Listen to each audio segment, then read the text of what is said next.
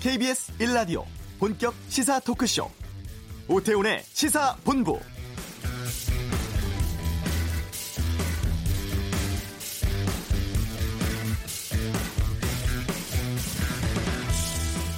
지난주 조선일보가 일면 머릿 기사로 하노이 정상회담의 실무 협상을 맡았던 김혁철 대미 특별대표가 처형당했고 협상 총괄했던 김영철 통일전선부장은 강제 노역 중이라는 보도를 냈었습니다. 하지만 공식적인 확인은 불가능했었죠. 미 CNN 방송이 4일 복수의 소식통을 인용해서 김혁철은 살아있고 최근 구금된 상태에서 조사받고 있다고 보도했습니다. 또 노역을 갖다던 김영철, 근신 중이라는 김여정은 연이어 모습을 드러내고 있는데요. 김영철은 공식 석상에 이틀 연속 등장을 했고 김여정은 김정은 위원장 부부 바로 오른편의 자리를 잡아서 공식 서열이 더 높아진 것처럼 보이기도 합니다. 이들의 재등장으로 북한이 하노이 회담 결렬 뒤에 내부 정비를 마무리했다 이러한 분석도 나오고 있는데요. 오태훈의 시사본부 잠시 후 이번 주 한반도 눈 코너에서 북한 내부 상황 자세히 살펴보는 시간 갖겠습니다. 검찰 과거사위원회가 18개월간의 활동을 마쳤습니다. 정한중 과거사위 위원장 대행 연결에 소회 듣겠습니다. 2부 아는 경찰 강서피 시방살인 사건 30년형 선고와 외할머니 살해한 손녀 검거 등에 대한 다양한 의견 듣겠습니다. KBS 라디오 오태훈의 시사본부 지금 시작합니다.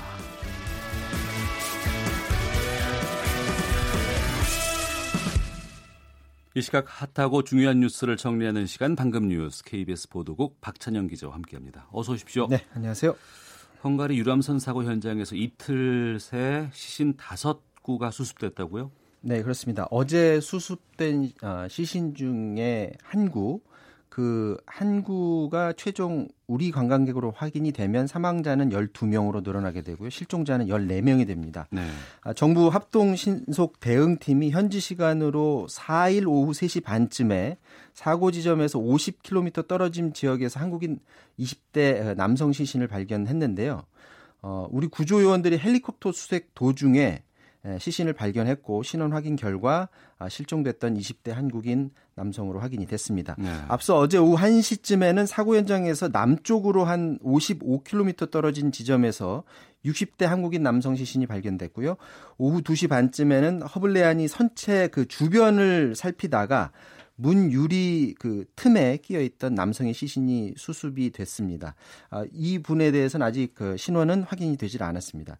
선체 수색 불가 입장을 밝힌 헝가리 당국이 당초에는 어, 현지 날짜로 수요일, 그러니까 네. 우리나라 시간으로 오늘 오후 4시에서 5시 넘어서 인양 작업을 하겠다 이렇게 밝혔었는데 그래서 이제 신속한 어, 인양 작업을 위한 준비 작업을 하고 있었는데 현재 헝가리 당국이 확보해둔 대형 크레인이 그 클라크 아다모라는 그 크레인인데요. 지금까지 이 크레인이 현장으로 내려오는 게 지금 문제라고 합니다. 현재 사고 지점에서 한 북쪽으로 70km 떨어진 지점에 위치해 있는데 크레인이요? 예, 이 예. 크레인을 예. 이제 배에 싣고 내려오게 되는데 사고 지점까지 오기 위해서는 네 개의 다리를 통과해서 내려와야 하는데 어. 지금 그 유량이 조금씩 줄어들고는 있긴 합니다만 크레인이 자칫하다가는 다리에 걸릴 수가 있어서 어. 제 시간에 에, 이 사고 지점까지 과연 내려올 수 있겠느냐라고 보고 있는데요. 빠르게 되면 한 우리나라 시각으로 내일 밤쯤에 현장에 도착할 수 있다고 하고요. 만약에 문제가 생기면은 조금 더 늦어질 수 있을 것 같습니다. 또 하나의 걸림돌이 지금 침몰한 유람선이 다리하고 굉장히 바짝 붙은 지점에 지금 물속에 가라앉아 있기 때문에 크레인 작업을 하는 과정에서 이게 자칫하면 다리에 걸릴 수가 있거든요. 네. 그래서 이제 크레인이 내려와서 어, 이를 꺼내는 과정에서도 문제가 생길 수 있고 또 이 음. 선체가 온전하게 끌어올려져야지 시신이 보존된 상태에서 그렇죠. 끌어올릴 예, 수 예. 있기 때문에 앞으로 남은 과정이 그렇게 순탄치만은 않은 것 같습니다. 아, 알겠습니다. 그리고 술에 붙는 세금 주세라고 하는데 이 방식이 바뀐다고 들었습니다. 술값이 좀 싸게 든다던가 이런 변화가 있어요? 네, 있습니다.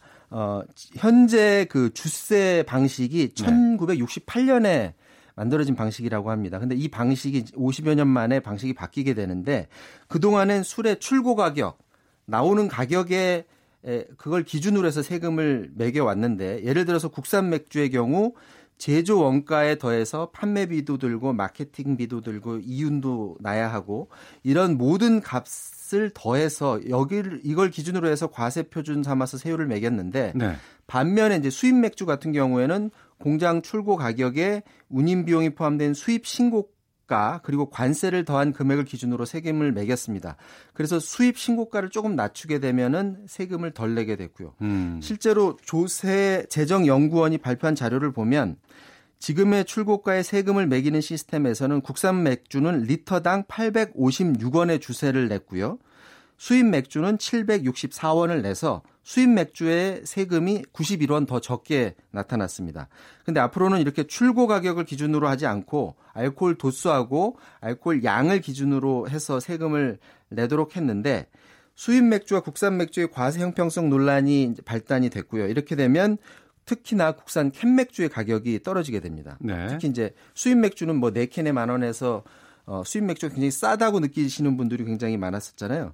맥주의 경우 리터당 830원, 탁주는 평균 42원 정도의 세금이 매겨지고 매년 또 물가와 연동해서 어, 가격이 인상될 수가 있습니다. 이렇게 되면 캔맥주의 경우에는 부가세 같은 걸 다 포함해서 기존보다 리터당 415원 정도 세금이 줄어들고 또 반면에 병맥주는 23원이 늘고 생맥주도 445원 가량 세금이 늘어납니다. 네. 우리나라 사람들은 아, 집에서 주로 이제 캔맥주를 많이 많이 마시기 때문에 음. 집에서 술 드시는 분들은 아, 이제 술값이 좀 더 싸지는 그런 효과를 볼 수가 있고요. 다만 생맥주도 국민들이 많이 마시는데 세금 때문에 이제 가격이 이제 오르게 되지 않습니까? 그런데 정부는 통상 업체들이 생맥주도 팔고 이런 캔맥주도 팔기 때문에 손해하고 이익이 서로 상쇄돼서 가격을 급격하게 올리지는 않을 거다 이렇게 설명을 하는데 어쨌든 충격 줄이기 위해서 생맥주 세율을 2년 동안 20% 낮춰주기로 했습니다. 또 소주 비롯한 증류주는 업계 혼란 고려해서 이번 시행에서 일단 아, 빼기로 했습니다. 네. 자, 미국과 중국의 무역 전쟁 이것이 한국의 위기자 기회다. 이런 분석 결과가 나왔다는데 어떤 내용입니까? 네, 유엔 산하 아시아 태평양 경제사회 위원회가 아, 미국 관세로부터 는 아시아 태평양 국가들의 리스크와 기회 이런 보고서를 냈습니다. 예. 이 보고서를 보면 이제 중국에 대한 미국의 관세 폭탄 때문에 에, 간접 리스크가 가장 큰 국가가 바로 한국이다 이렇게 우리나라를 꼽았습니다. 중국, 제품에 대한 미국의 관세 확대로 타격을 받는 비율을 보면 한국은 1.21%로 일본 0.46, 싱가포르 0.34%보다 훨씬 컸고요. 또 한국은 전체 수출에서 19.5%가 중국 경기 둔화에 노출돼 있어서 몽골, 호주에 이어서 3위로 기록됐습니다. 특히 그 전자제품이나 광학 장비 분야가 관세 표적이 될 가능성이 높은데 이 분야가 특히 한국이나 일본, 아시아 국가들이 중국과 굉장히 관계가 아, 높기 때문에 관세 타격이 클 것으로 그렇게 분석이 됐고요. 반면에 네. 이 기회면에 있어서도 한국이 가장 큰 기회를 얻을 수 있는 국가로 꼽혔습니다.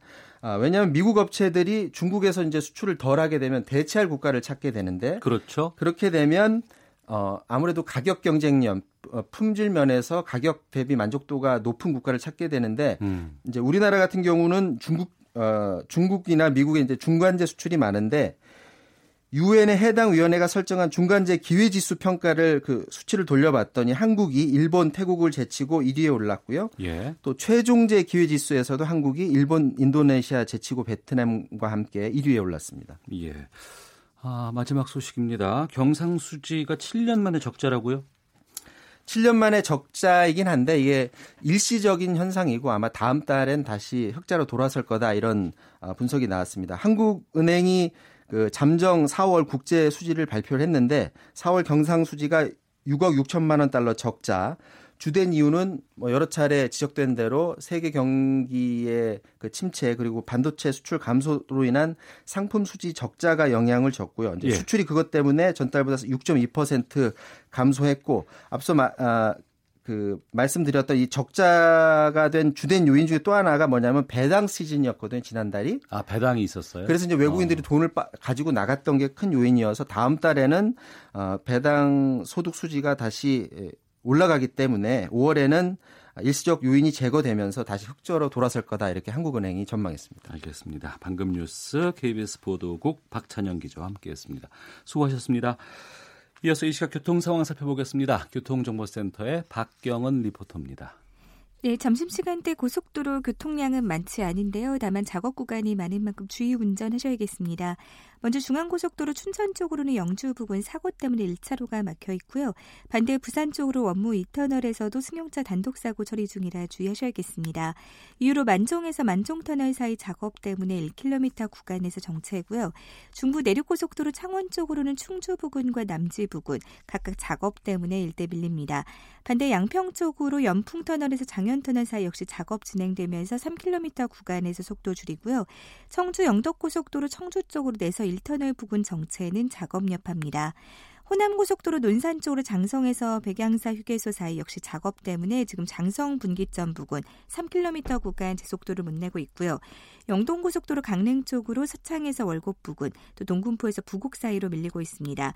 더 가서 원주 부근 정체는 작업 때문이고요. 이로 진부 1터널인데요. 2차로와 갓길 막고 고장난 차 처리하고 있기 때문에 주의하셔야겠습니다. KBS 교통정보센터였습니다.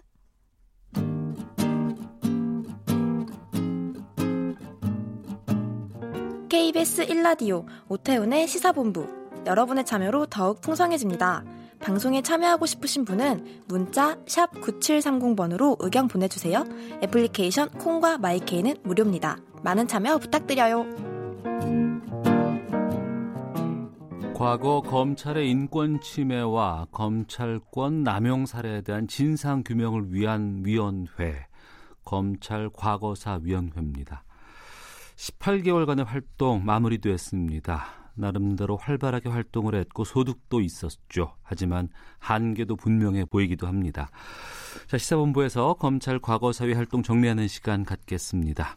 검찰 과거사위 정한중 위원장 직무대행을 연결하겠습니다. 안녕하십니까? 예, 안녕하십니까? 예. 외국어 대로 스쿨의 정한중입니다. 예. 아, 활동 마무리됐는데요. 그동안의 예. 활동에 대한 정리부터 좀 해봐야 될 것 같습니다.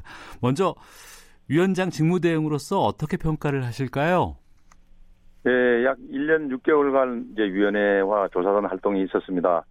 강기훈 유서대필, 뭐 김학의 전 법무차관 사건 등을 해가지고 한 18개 사건의 조사를 다 마쳤고요. 예. 그 수사나 또 제도 개선을 권고해서 또 일부는 시행되고 있는 것으로 알고 있습니다. 네. 또 피해자들에 대해서 현직 검찰총장이 또 진심 어린 사과를 하기도 했습니다. 네. 이런 건 성과라고 봅니다. 예. 보면은 뭐 박종철 고문치사 사건, 형제복지원에다가 뭐 예. 김학의 법무부 차관 사건, KBS의 정현주 전 사장 배임 사건도 있고요. 예, 예. 그 활동 중에서 가장 큰 성과는 무엇을 꼽으실까요? 검찰 과거사를 조사하는 목적이 이제 그 당시 처벌되지 않았던 사람을 처벌할 수 있도록 우리 이제 과- 조사단에서 자료를 찾아가지고 그 수사 권고를 하는 것도 이제 있겠지만 그보다는 오히려 이제 과거의 잘못을 성찰하고 또 그런 가오를 되풀이하지 않도록 제도와 관행을 또 개선하는 것도 큰 목적이라고 봅니다. 그런 의미에서 김학의 사건의 그 수사 권고도 큰 성과라고 보지만은 이제 경찰 검찰이 인권 경쟁을 할 정도로 현재 이제 인권 의식이 변화된 것 이런 거 이제 과거사위원회 활동의 그 교훈이 되지 않을까 이렇게 생각이 듭니다. 예. 네. 하지만 또 조사한 사건 중에서 아쉬움 남는 것도 있을 것 같아요. 예, 예. 아무래도 이제 국민들이나 기자분들의 관심도가 높았던 그 장자연 사건이 아닐까 생각됩니다. 예. 예. 그때 이제 이 사건을 보면은 장시간이 흘러가지고 음. 그 피해자도 이제 안 계시고 또 자료가 없어가지고 그 여러 의혹을 갖다가 해결하지 못한 그런 아쉬움은 있습니다. 예.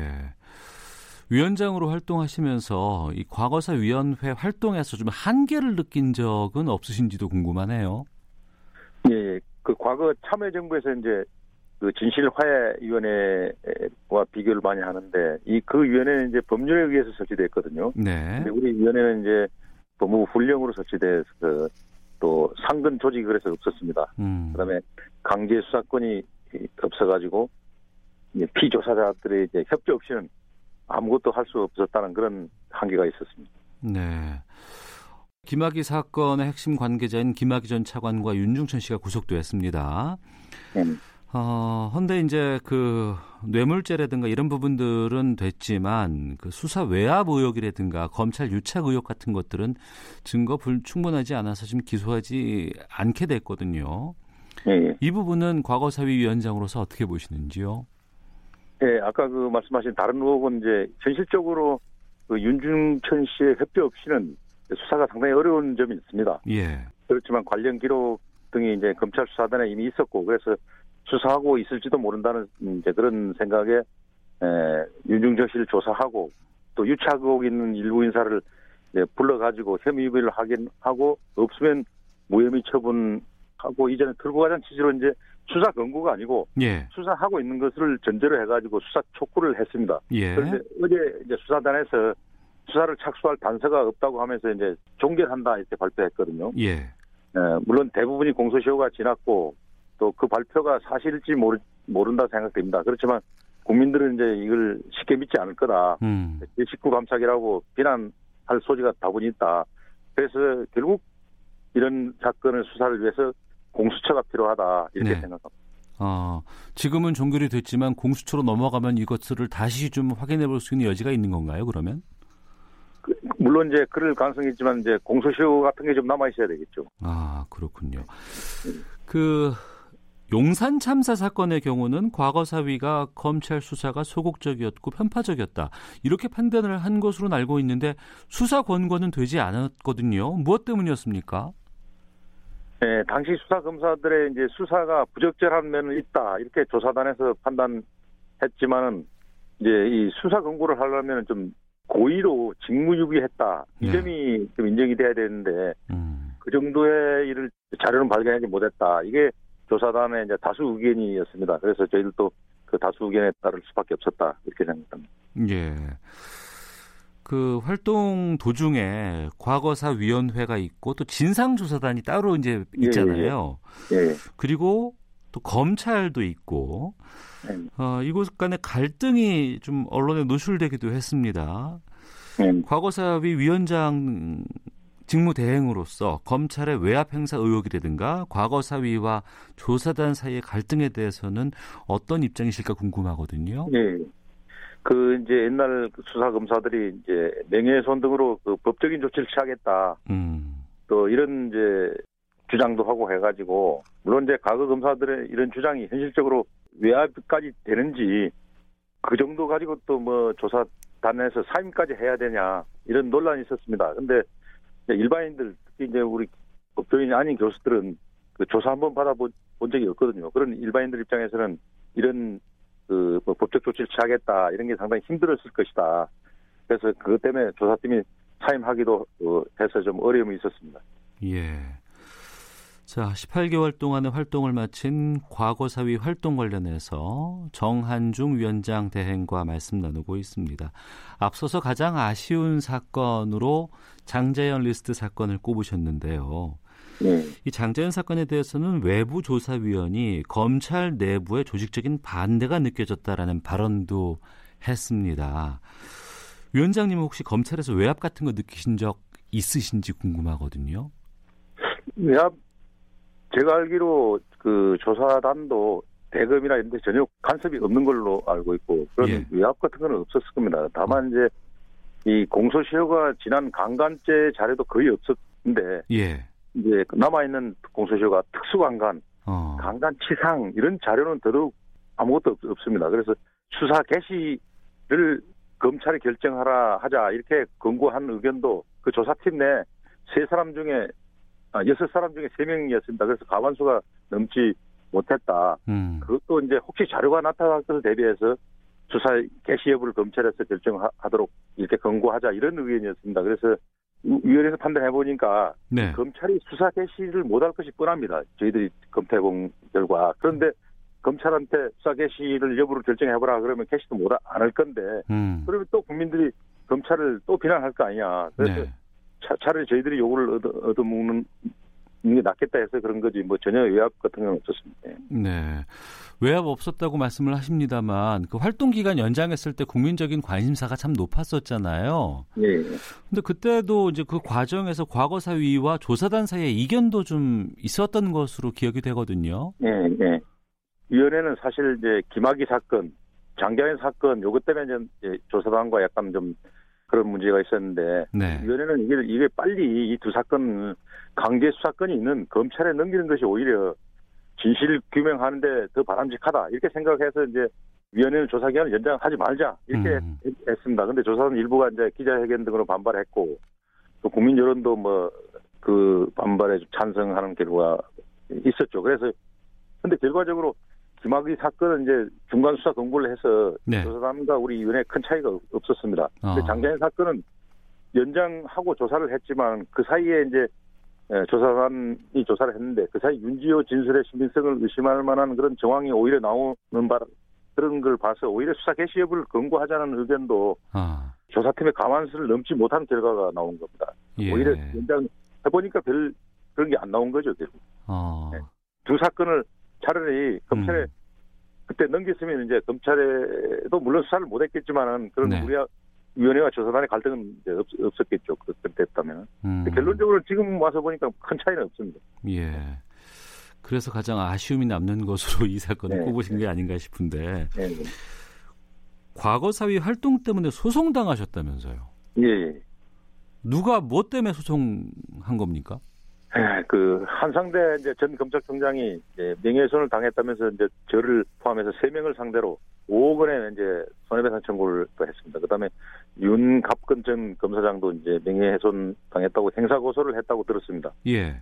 예, 그래서 에, 현직 검찰총장만 개인적 잘못이 아님에도 사법 피해자들께 이제 사과하지 않았습니까? 음. 근데 18개 사건에 관련된 전직 검사 중에 그 누구도 사과나 반성을 한 적이 없습니다. 네. 또 어떤 변호사가 된 어떤 수사 검사는 자기의 잘못으로 억울하게 장기간 욕사를 하다가 재심으로 무죄 판결을 받은 사람들을 상대로 또 명예훼손을 당했다 하면서 손해배상 청구를 하기도 했습니다. 어. 도대체 무슨 생각으로 그런 건지 네. 어이가 없 예. 과거 사회 활동으로 인해서 과거의 인권 침해 사례라든가 남용 검찰권 남용한 사례가 밝혀졌음에도 불구하고 담당 검사는 오히려 더 반성을 안 하고 있군요. 예, 어떤 검사는 손해배상 청구까지 합니다. 그 음. 억울하게 목살했던 사람들 상대로. 예. 국민을 뭘로 보고 그런지 잘 모르겠습니다. 아, 그렇군요. 그 용산 참사 당시에 검찰 수사팀도 지금 법적 대응 준비하고 있다라는 기사가 얼마 전에 나왔습니다. 예, 이 과거사위 위원들은 법적 공방에는 어떻게 대응할 예정인가 궁금하기도 하거든요. 개인이 예, 감당하기 이제- 쉽지 않을 것 같은데. 예, 현직 검사 한 명 말고 두 명이 이제 우리 세 명을 상대로 합니다. 그래서 두 명이 민간이다 보니까 법무부나 이런 정부에서 도와줄 수도 없고 예. 저도 변호사 이제 자기를 갖고 있지만은 뭐 스님도 본인 머리 못 깎는다 그렇지 않습니까? 예. 그래서 가- 각자 이제 변호사를 선임해서 그 대응할 예정입니다. 아이고 따로 그럼 더 고생을 하셔야겠네요.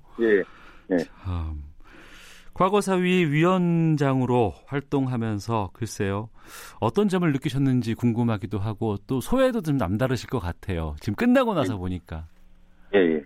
지금 와서 과거를 뭘 조사하냐 이런 의견도 있을 겁니다. 근데 이제 과거를 조사하고 성찰하는 게 결코 과거만에 머무르지 않는다. 음. 우리 현재와 미래를 위한 것이기 때문에 에, 제도 개선 중에 이제 입법 사항도 국회에서 통과되기를 바랍니다. 또 민주적으로 선- 선출되지 않은 그런 수사기관과 법원의 그런 과도한 권한 행사는 국민의 기본권을 침해할 위험성이 항시 도사리고 있다는 것을 느꼈습니다.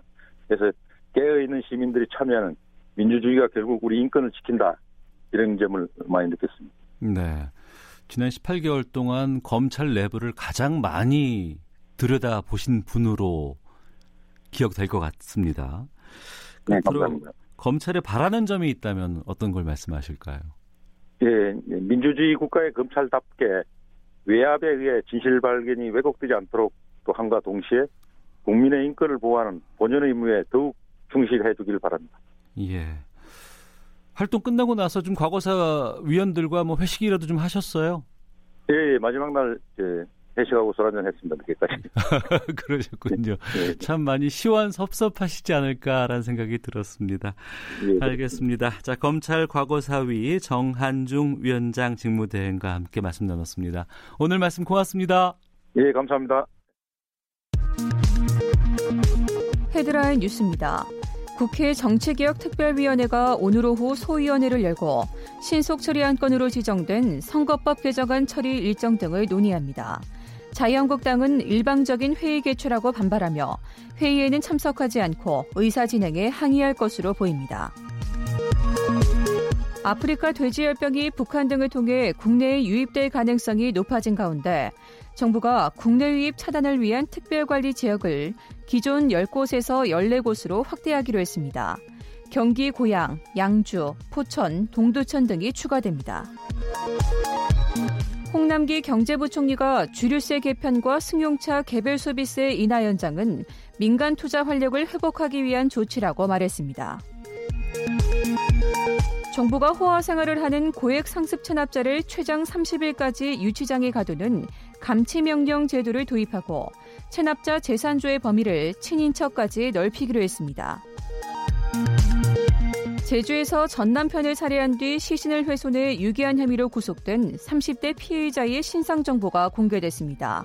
피해자는 36살 고유정 씨로 제주 출신의 청주에 거주했던 것으로 확인됐습니다.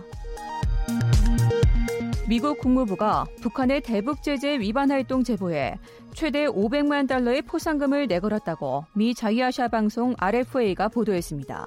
지금까지 헤드라인 뉴스 정한나였습니다.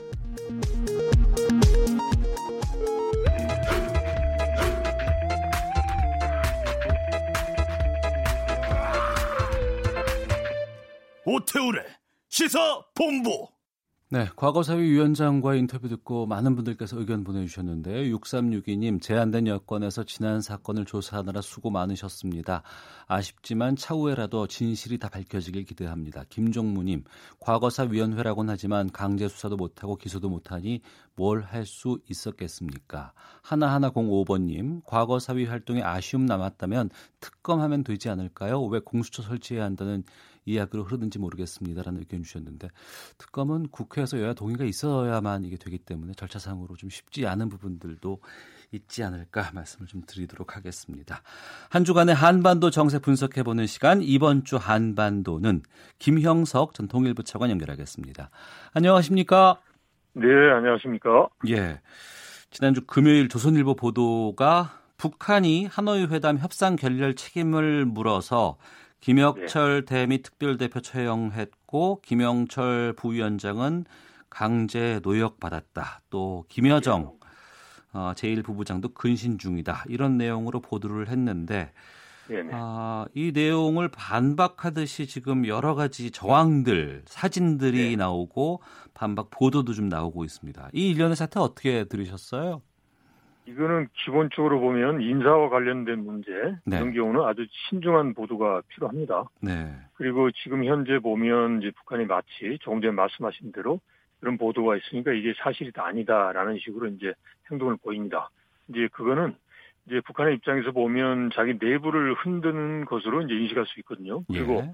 특히나 지금 현재 이제 소위 그 미국과의 협상 라인과 관련된 인사들이 동정인데 음. 그거는 이제 통상적으로 보면 협상의 대표를 바꿨다라는 것은 이제 기존의 그 협상에서 입장의 변화를 가져온다라는 이제 그런 오해를 줄 수도 있다는 거죠. 예. 그래서 그런 차원에서 본다면 여기에 대해서 그냥 이런 상황을 계속 이제 북한이 반응 안 했을 때 이상한 쪽으로 해석되고 흘러갈 수 있기 때문에 북한으로서는 어. 이제 정리를 해야 된다는 그런 차원에서도 이렇게 문제 그 거론됐던 인사들을 이제 그 노출시킨 이제 그런 이제 의도가 있다라고 판단됩니다. 예, 여러 뉴스 분야 가운데 특히 이제 북한 관련 보도가 오보가 네. 상당히 좀 많아요. 특별한 이유가 있습니까? 네.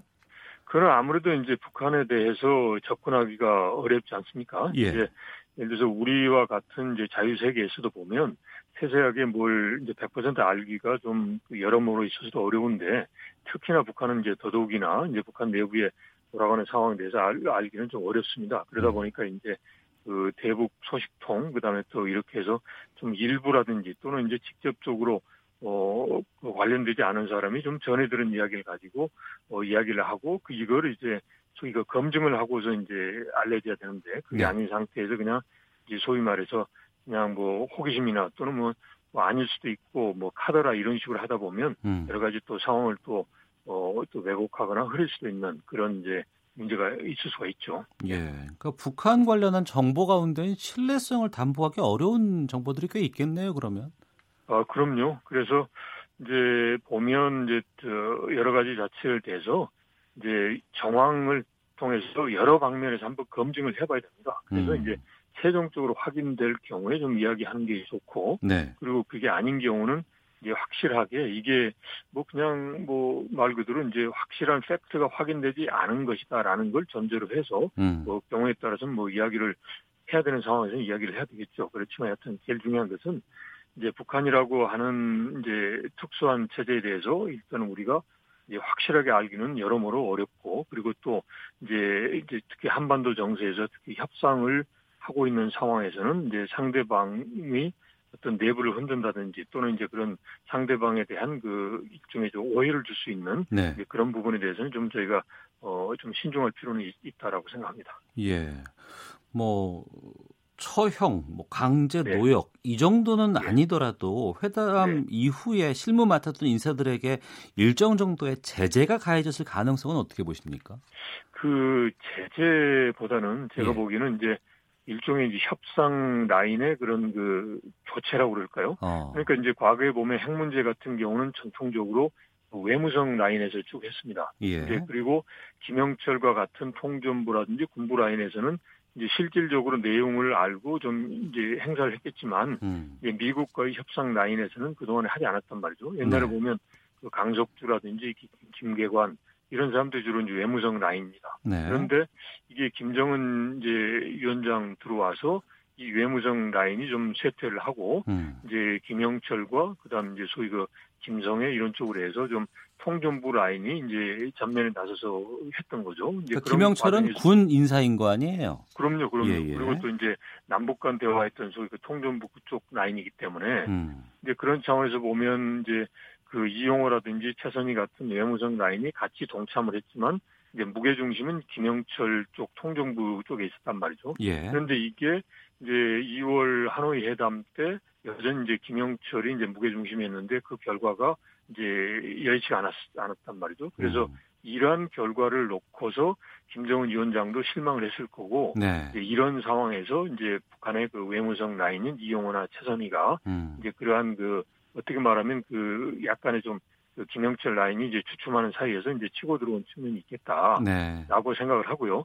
그 다음에 또 하나는 이제 이럴 수는 있죠. 이제 이거는 뭐 확실하지는 않는데 예. 그 하노이 회담에 대해서 김정은 위원장이 좀 기대가 컸었는데 네. 이제 그런 가운데 있어서 이제 그 본인이 기대하는 것만큼의 성과가 나오지 않았고 그 성과가 나오지 않은 것은 아무래도 이제 대미 협상을 했던 사람들이 좀 어, 부족했지 않느냐 음. 이런 판단을 할 수도 있죠. 그러면 네. 이제 거기에 대해서는 이제 우리가 통상적으로 봤을 때 왜 이게 제대로 하지 않느냐 이런 음. 이제 문책 정도는 할 수 있지 않겠나 싶습니다. 그래서 지금 현재로서는 무슨 뭐 제재라든지 처벌 이런 것보다는 제가 보기에는 네.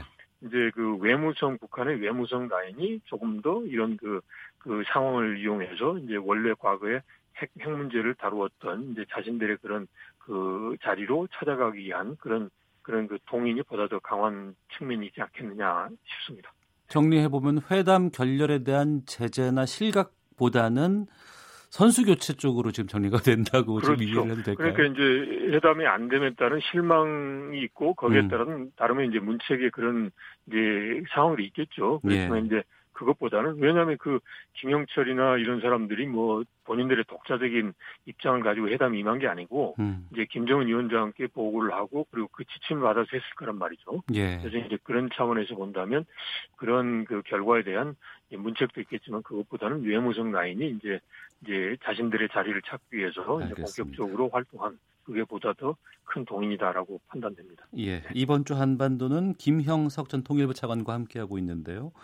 북한 관련 소식 하나 더 좀 여쭤보겠습니다. 북한에 지금 아프리카 돼지열병이 발병했다는 예. 소식이 있어요, 지금. 예, 예.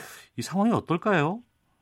이거는 북한의 경우는 기본적으로 이런 전염병에 대한 이제 예방이나 방역 이런 부분이 이제 취약할 수밖에 없습니다. 지금 이제 북한의 그런 그 수준에 비춰 보면 네. 그래서 이거 자체가 이미 어 30일 날 북한 스스로도 세계 동물 보건 기구에 공식 통보한 것처럼 이게 발병됐고 또 그리고 전문가들의 말에 의하면 뭐 한 번 이제 걸리면 100% 그런 그 치사율이 있다라고 하는 거니까 좀 심각한 상황이죠. 그리고 또 돼지라는 것 자체가 이제 북한이 좀 식량 사정도 어려운 이제 상황에서 이거 자체를 이제 그 폐사 처리를 해야 된다 그러면 여러 가지로 좀 그 어려운 상황일 수도 있겠습니다. 네. 네.